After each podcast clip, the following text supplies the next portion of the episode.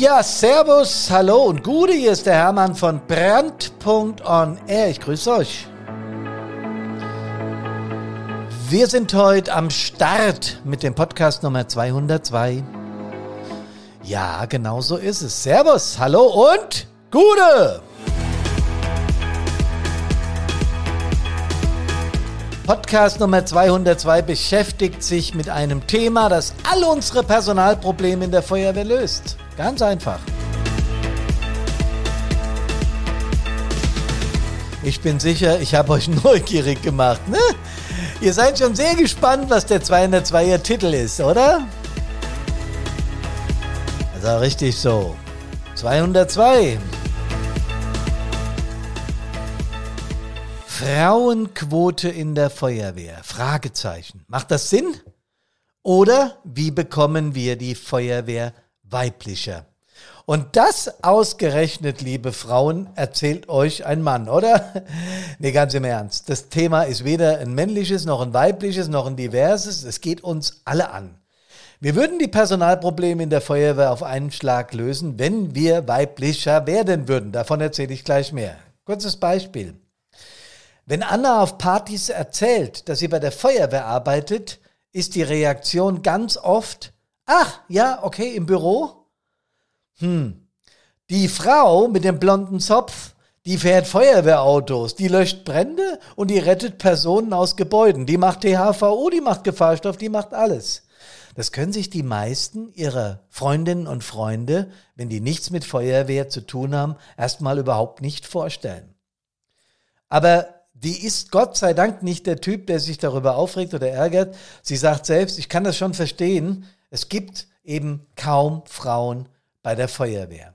Tja, und der Blick in die Statistik zeigt tatsächlich, bei 100 aktiven Feuerwehrfrauen sind neun weiblich, bei 109.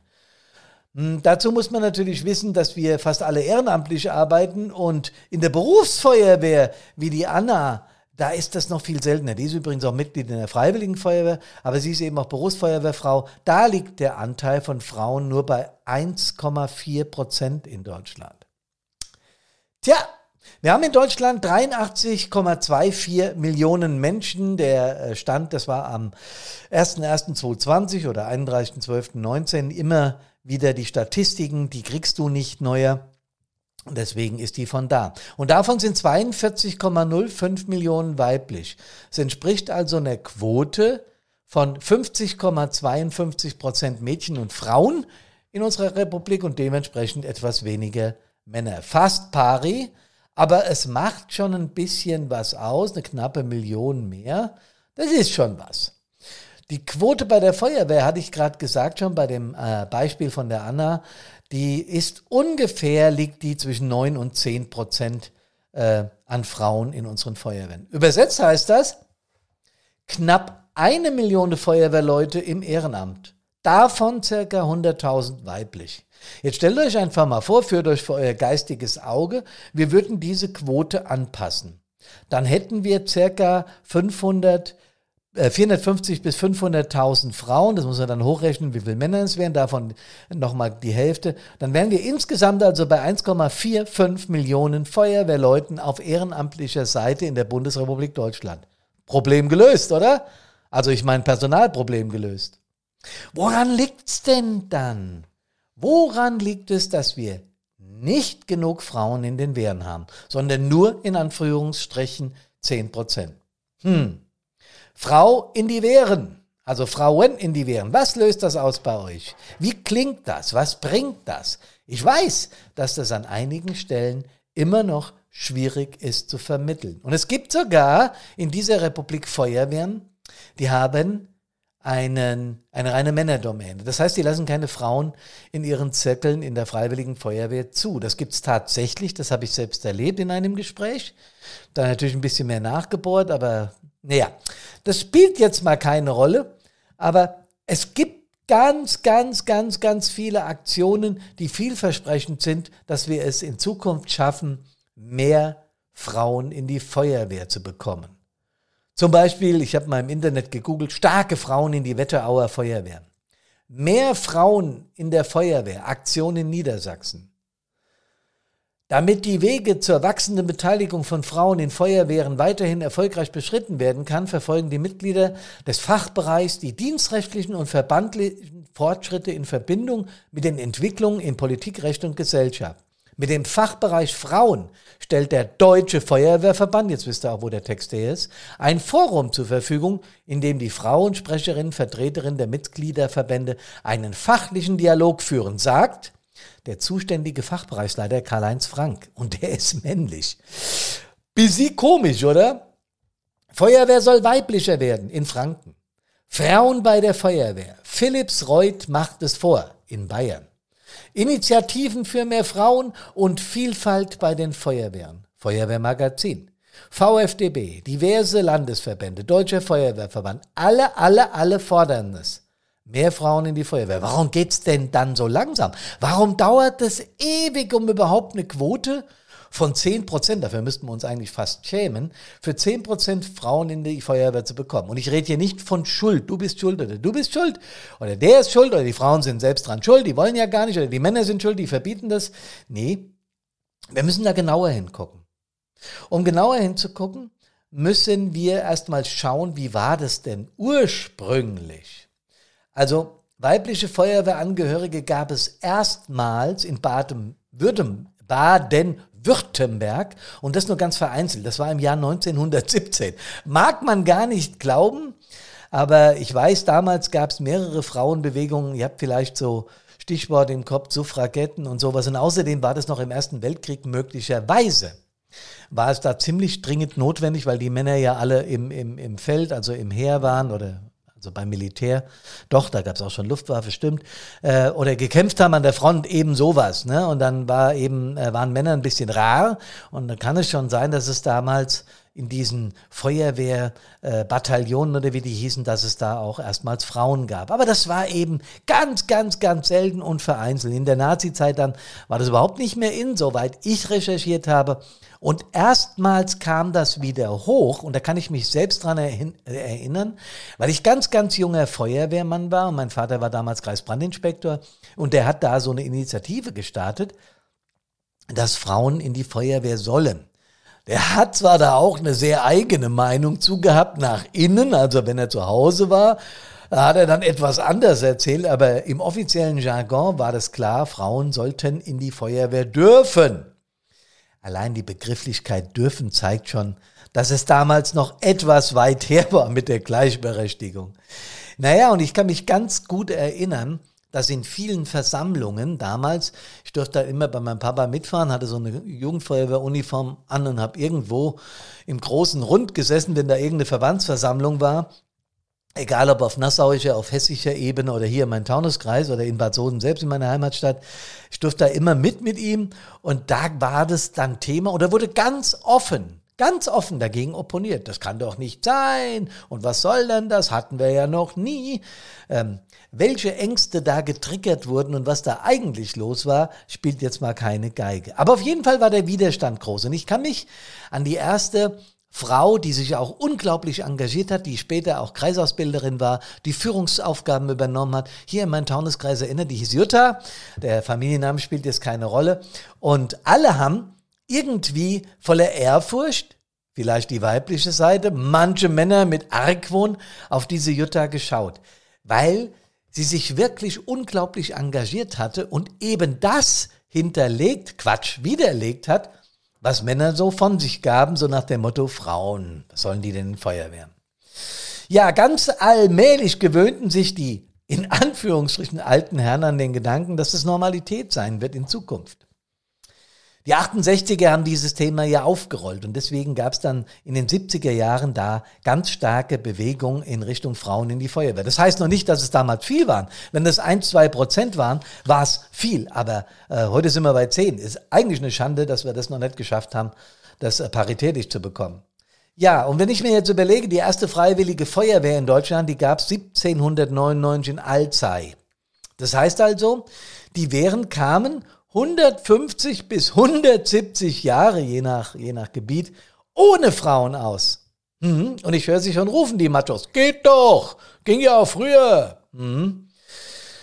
Wenn also so lange etwas als Männerbastion klar war und erst für 40 oder 50 Jahre offen für Frauen ist und die Männer sich so langsam daran gewöhnen, dass frauenfeindliche Witze auch in der Feuerwehr schwierig geworden sind, dann ist ja auch alles gut. Heute ist es aus meiner Sicht in den Feuerwehren ohne Frauen nicht mehr denkbar. Trotzdem ist richtig, dass eine Idee, die sich durchsetzen will, lange Zeit benötigt. Das merken wir ja jetzt wieder von den 70er Jahren bis heute. Das sind mal eben locker 50 Jahre oder ein Tick mehr sogar. Und es ist immer noch eine Quote von 10 Prozent, habe ich schon ein paar Mal gesagt. Aber daran wird wieder klar, dass wir da ein paar Probleme haben. Ähm, was ist denn da los mit uns Kerlen? Ja, warum ist das Akzeptieren für uns so schwierig? Hat das vielleicht was mit dem schwachen Geschlecht zu tun, das plötzlich stark wird? Wir waren doch die früher, ja, die gejagt haben und außer Haus sind und haben für den Erhalt der Familie gesorgt. Die Frauen waren am Lagerfeuer und hatten das mit der Verpflegung und mit den Kindern so im Griff, ja. Heute ist es so, dass auch die Frauen jagen. also, ich meine, nicht nur beruflich, nicht nur familiär, dass es da inzwischen paritätisch oder gleich zugeht oder sagen wir mal fast gleich, sondern bei allem. Und wir haben nun mal als Männer kein Alleinstellungsmerkmal auf PA oder CSA tragen. Dass die Frauen das durchaus und gut können, das haben sie längst bewiesen.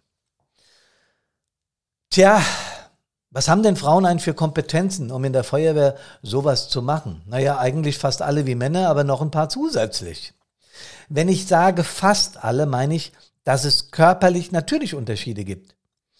Ähm, Beispiel, Männer werden zum Beispiel recht selten schwanger, ja, und müssen über diese Zeit ihren aktiven Dienst Ruhe lassen, ruhen lassen, weil das sonst gefährlich fürs Baby wird. Das kommt für uns Männer einfach nicht vor, ja.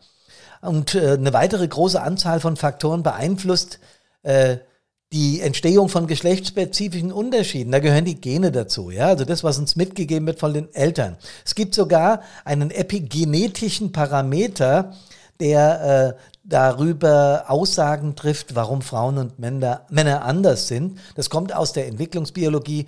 Ihr erinnert euch vielleicht in der Schule Charles Darwin, der hat das mal äh, kategorisiert. Da gibt es nämlich Unterschiede in der Struktur des Hirns, das ist tatsächlich so, und seiner Funktion. Es gibt Unterschiede in den Ausprägungen von Hormonen, das wissen wir ja. Ne? Es gibt aber auch im psychologischen Bereich äh, Persönlichkeitsmerkmale, wo sich Mann und Frau unterscheiden. Im Bereich Emotionalität, Motivation, äh, im Bereich natürlich der Sexualität und vor allen Dingen auch in der Fähigkeit, kognitive Ansätze zu begreifen und umzusetzen. Tja, außerdem spielt es eine Rolle, dass wir immer noch naja, ich möchte gar nicht sagen vereinzelt, sondern dass wir äh, in einem großen Teil äh, bei uns Menschen noch Unterschiede im Verhalten der Erziehung haben. Also Mädchen und Jungen werden unterschiedlich erzogen. Das fördert natürlich das Verhalten auch, die man geschlechterspezifisch nennt. Tja, aber zurück zu den Kompetenzen. Frauen haben starke Kompetenzen im emotionalen Bereich. Da bin ich ja bei meinem Thema. Jetzt wisst ihr auch, warum ich fordere, dass mehr Frauen in die Feuerwehren kommen. Ähm, das hat natürlich damit auch zu tun, dass sie die Babys bekommen und die früher auch alleine erzogen haben. Wenn der Herr des Hauses abends nach Hause kam, hat er ein paar Regeln aufgestellt, aber ansonsten war Erziehung Frauensache. Ja. Es gibt natürlich äh, Unterschiede, die man jetzt rein psychologisch erklären könnte und das sehr komplex und äh, äh, ja umständlich machen könnte, aber bei der Erkennung von Emotionen, nicht mal so bei der Emotion selber, das haben wir Männer auch, aber bei der Erkennung, bei dem Bemerken, auf allen Ebenen, auf, auf allen Ebenen von Emotionen sind Frauen besser. Die sind besser in der nonverbalen Verarbeitung von Geschichten und Männer sind aber besser im Bereich Motorik und räumliche Orientierung. Jetzt wenn alle brüllen, jawohl, Autofahren und so, weiß man doch, ja. Nee, damit hat es jetzt weniger zu tun. Aber damit will ich nur sagen, es gibt Kompetenzen, die bei den Frauen mehr ausgeprägt sind und es gibt Kompetenzen, die bei den Männern mehr ausgeprägt sind. Und wie ich das immer für richtig und wichtig halte, wenn man mal die Perspektive wechselt, dann merkt man ganz schnell, jedes Geschlecht, auch die diversen, hat seine Berechtigung. Tja, und über diese emotionale Intelligenz aber, da wird ja oft gestritten. Ne? Eins ist aber ganz sicher, dass Frauen ein geringeres Aggressionspotenzial haben. Das hat sicher auch mit unserer Urzeit zu tun, als wir vor 300.000 Jahren ums Feuer stolziert sind äh, mit dem Speer und so. Daher kommt diese ganze Geschichte, dass wir etwas, Männer, etwas mehr Potenzial an Aggressionen haben. Ähm, und sicher ist, ganz sicher ist auch, dass Frauen die besseren Streitschlichter sind. Die Bundesfrauensprecherin des Deutschen Feuerwehrverbandes, die Kerstin Schmidt, sagt, Frauen stehen sich manchmal selbst im Weg. Das kommt nicht von mir, das kommt von der Kerstin Schmidt, also von der Frau.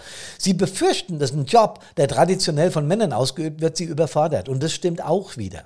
Also die 10%-Quote ist jetzt nicht rein nur eine Männerverweigerungstaktik und Sache, sondern es geht tatsächlich auch darum, dass Frauen sich manchmal diese Dinge, die sie in Feuerwehren tun müssten, nicht zutrauen. Ich habe das selbst erlebt äh, hier in meinen Jugendfeuerwehren in meiner Heimatstadt, als ich noch der, der 01 war und habe dann mal mit den Jugendfeuerwehren gesprochen dass dann äh, junge Mädels gesagt haben, nee, das kann ich nicht, wenn es dann um PA ging später oder um so Geschichten.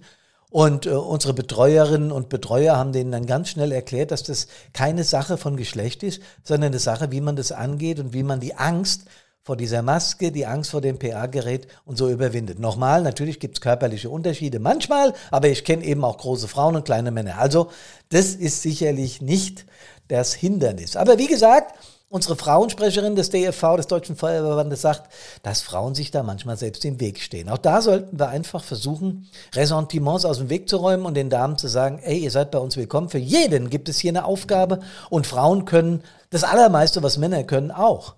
Das haben sie ja oft genug bewiesen. Tja, und dann gibt es noch einen ganz weiteren wichtigen Grund, warum der Frauenanteil in traditionell männlich geprägten Berufen oder Einheiten oder Vereinen, so wie bei uns jetzt, nur sehr langsam ansteigt. Das fehlt den Frauen an Informationen und an Vorbildern. Und das kann ich wiederum bestätigen. Meine Vorbilder in der Feuerwehr waren klar, weil ich jetzt auch ein Tick älter bin, aber die waren alle männlich. Und ein männliches Vorbild zu haben, also zu meiner eigenen Geschlechtsgruppe gehörend, macht dann doch was aus. Inzwischen ist es aber so, dass wir Leiterinnen von Branddirektionen haben, Kreisbrandinspektorinnen, Stadtbrandinspektorinnen. Also es gibt diese Vorbilder. Also Frauen, ab in die Feuerwehr. Zurück zu Anna. Auf ihrer Feuerwache ist die Anna die einzige Frau und dazu noch die jüngste. Gibt's deshalb manchmal Probleme, hat man sie gefragt. Nö, sagt Anna. Ich gehöre zum Team wie alle anderen und packe auch genau so mit an. Natürlich bekommt sie hier und da mal einen Spruch gedrückt. Zum Beispiel, wenn ich ins Löschfahrzeug steige, fragen die Kollegen, sollen wir den Kindersitz holen, weil sie eben nur 1,67 Meter groß ist. Und das sieht im Fahrerhaus von so einem LKW eben ein bisschen winzig aus. Anna sagt aber dazu, hey Leute, mit so Gags kann ich gut leben. Das ist ja jetzt nicht frauenfeindlich oder diskriminierend, sondern es ist einfach ein Joke unter Kameraden und Kameradinnen. Und ich drücke dann einfach einen Spruch, Spruch zurück. Naja, bei dir muss man den Himmel wegmachen, weil du sonst mit dem Kopf hängen bleibst oder so, ja.